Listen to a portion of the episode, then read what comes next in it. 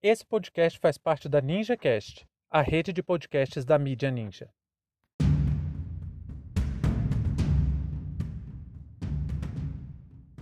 Olá, sejam bem-vindos e bem-vindas para mais uma aula em que nós vamos discutir o que é colonização. Antes de mais nada, colonização não é algo que foi, é algo que está. A grande importância de nós discutirmos esse conceito é precisamente porque as bases da nossa sociedade são fundamentadas num processo de exploração colonial. E eu espero mostrar aqui que essa colonização não é bem simplesmente um sistema de exploração econômica. Ela tem outras bases. E é isso que nós vamos entender. Colonização é mais do que um método de exploração econômica, é um projeto. Então vamos tentar entender o que é colonizar. Colonizar é uma atividade muito antiga que aconteceu em diversas em diversas sociedades de maneira diferente. É um processo de ocupação de uma determinada região e a fixação de um determinado povo naquela região escolhida. Essa escolha da região pode se dar por características naturais, por guerras, por necessidade de aumento do território, mas o ato de colonizar nem de longe é uma invenção moderna. Então, quais são as particularidades disso que a gente chama de sistema colonial? Porque quando nós falamos de sistema colonial, nós estamos falando de uma experiência específica na história, que é a colonização moderna. Sem sombra de dúvidas, a exploração e a colonização moderna, elas são muito diferentes de tudo que já tinha acontecido até então. E as especificidades desse sistema naquele momento eram para atingir determinados fins esperados. Nós já sabemos que com o que ficou convencionado chamar de lento declínio do sistema feudal, a economia europeia mudou. Ela ganhou novas características. E uma das características marcantes foi o mercantilismo. Pela necessidade dessa exploração mercantil, diversas nações europeias começaram a buscar o comércio exterior para constituir a acumulação de riquezas, mais especificamente de ouro e prata. Segue daí que uma das atividades mais importantes para consolidar essa busca por riquezas foi precisamente a expansão marítimo comercial. Mas essa expansão marítima, ela contava não somente com o seu lado econômico, mas também com um braço cultural. Então não estamos falando simplesmente de algo que a Europa buscava, mas também o que ela levava. Estamos falando de um projeto europeu, um projeto civilizacional da Europa. E esse projeto, obviamente, negava toda a estrutura que tivesse assentada naquele local em que fosse explorado. Nós conhecemos isso muito bem porque a história brasileira é forjada exatamente em cima da destituição da terra dos povos originários e também de uma tentativa de suprimir, de subjugar a cultura desses povos e implantar aqui uma nova cultura tipicamente europeia. Então nós temos aí dois impulsos. De um lado você tem os estados nacionais tentando alcançar riquezas, de outro você tem a Igreja Católica tentando manter a sua influência. E daí vai nascer uma grave, uma grande, uma profunda aliança entre igreja e Estado que vai permitir essa empresa, esse empreendimento colonial. É por isso que tratar a colonização como um braço do mercantilismo é reduzir muito o conceito e a capacidade de estabelecer mudanças que esse evento teve na história do Ocidente. A colonização moderna ela foi impulsionada por uma grande ambição, tanto de ocupar quanto explorar novos territórios. A busca por riquezas não tinha limite. A expansão marítima deixou isso muito claro. O limite era o mar. O sentimento predominante na Europa medieval era o medo do lá fora, não vá lá fora, não vá para longe. Fique nos limites do feudo. Fique na segurança da muralha. E o que seria mais lá fora do que o mar?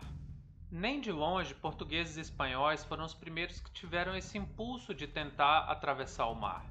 Nós temos várias outras experiências ao longo da história.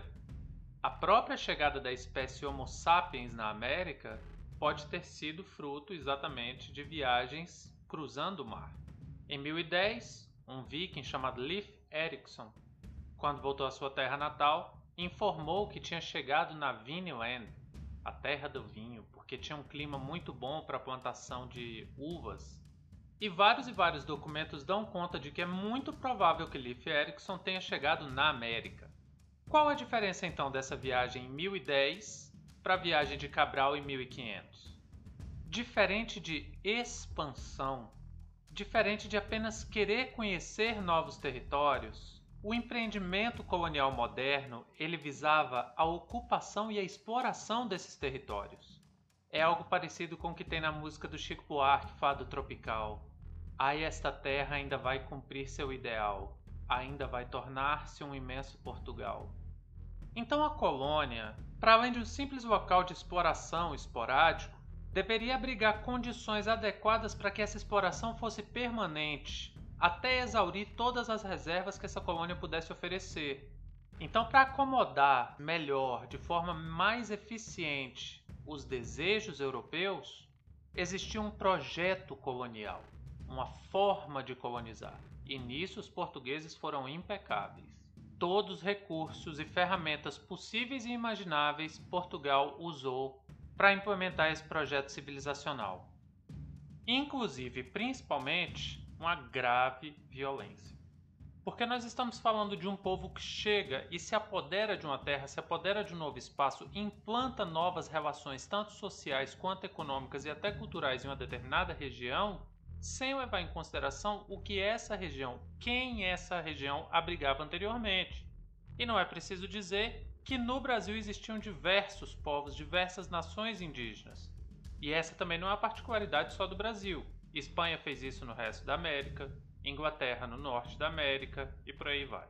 Mas essa aliança entre Estado e Igreja para manter um sistema de exploração e de civilização colonial precisava também gerar lucros, além de fiéis. E para não permitir que houvesse contestação sobre a autodeclaração de posse sobre uma colônia, os Estados Nacionais Europeus desenvolveram ferramentas para manter sob seu controle a exploração daquela área.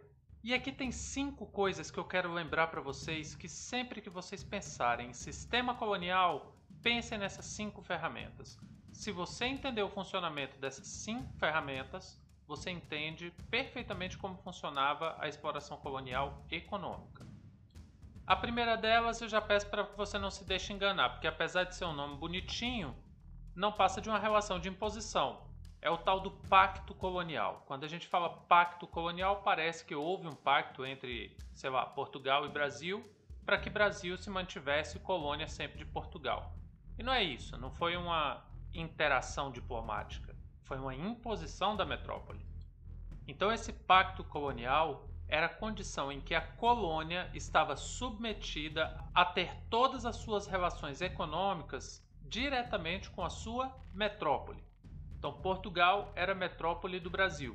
O Brasil só podia fazer negociatas, só podia fazer negociações com Portugal. Isso garantia o monopólio da exploração das terras brasileiras por Portugal. O segundo ponto é que as colônias eram economias voltadas para abastecer o mercado externo, ou seja, a produção de tudo que era feito na colônia, seja a extração de ouro e prata nas minas de Potosí, seja a plantação de cana-de-açúcar no Brasil, nada disso visava abastecer o mercado interno, ou seja, não procurava gerar riquezas para a própria colônia, mas sim abastecer a metrópole. Então toda a economia girava em torno da exploração da terra para ser enviada para a Europa. Isso tem diversos efeitos, entre eles o mais óbvio é a exploração da terra e sua riqueza sendo toda transferida para outro local, não permitindo que essas colônias se desenvolvam e também a supressão do desenvolvimento de uma economia dinâmica, que se preocupe com seus próprios interesses, que atenda às suas próprias necessidades. E além desse, dessa exploração ser voltada para abastecer o mercado externo, ela tentava explorar ao máximo o que aquela terra tinha de melhor. Então é muito rígida a ideia de monocultura, ou seja, a produção de um só gênero agrícola, mas aqui eu quero que você entenda monocultura como pouco investimento em diversificação. Não era uma economia diversificada, ou seja, tinha aquela atividade econômica que estava dando certo e explorava aquilo ali ao máximo, até a terra não aguentar mais, até a mina parar de dar prata, até o rio parar de dar ouro. E esse modelo de exploração, ele só tem condição de funcionamento se você concentrar porções gigantescas, grandes extensões de terra. Então a economia colonial também é baseada no latifúndio. E por fim, como a exploração não tinha limites e ela visava o maior lucro ao menor custo, a mão de obra para se empreender colonialmente era principalmente a mão de obra escravizada. E isso virou uma atividade tão lucrativa que, se por um lado Portugal ganhava muito dinheiro com a exploração do pau-brasil, da cana-de-açúcar, de minério no Brasil, mais à frente a sua verdadeira riqueza vai ser o sequestro, o homicídio, o tráfico, a morte de seres humanos. Nós ainda vamos falar aqui especificamente sobre a questão da escravidão, mas aqui já é bom para se ter uma boa ideia. Eu acho terrível uma nação tratar o seu passado escravocrata como o Brasil trata o dele. A gente acha de boa, a gente acha tranquilo. É como se já tivesse passado, não tem problema, vamos esquecer. E os reflexos da escravidão estão aí. E não, a escravidão não foi de boa. Nós estamos falando de mães, pais, filhos que eram arrancados das suas famílias, torturados, maltratados, chicoteados, explodidos, morriam das formas mais terríveis, perdiam completamente a sua autonomia, a sua liberdade para gerar lucro, para trabalhar em condições subhumanas, que era assim que eles eram considerados. Não eram vistos pelos europeus como seres humanos, e era assim que a Europa justificava esse tipo de atrocidade no período moderno, desumanizando uma raça inteira. Essa é a grande diferença da escravidão moderna para a escravidão nos tempos antigos. Então, só para finalizar, nós vimos que colonização não é uma etapa de um sistema econômico, mas sim constitui um sistema próprio. Então, colonização é um sistema econômico dotado de características próprias e que atende necessidades de seu tempo. E além de um sistema de exploração econômica, ele era também um projeto civilizacional que visava ocupar terras levando aquilo que a Europa acreditava como certo, como moral, como justo, como religião e como toda sua cultura. Para isso, sacrificou vidas e povos em nome da implementação do seu projeto colonial. Muito obrigado e até a próxima.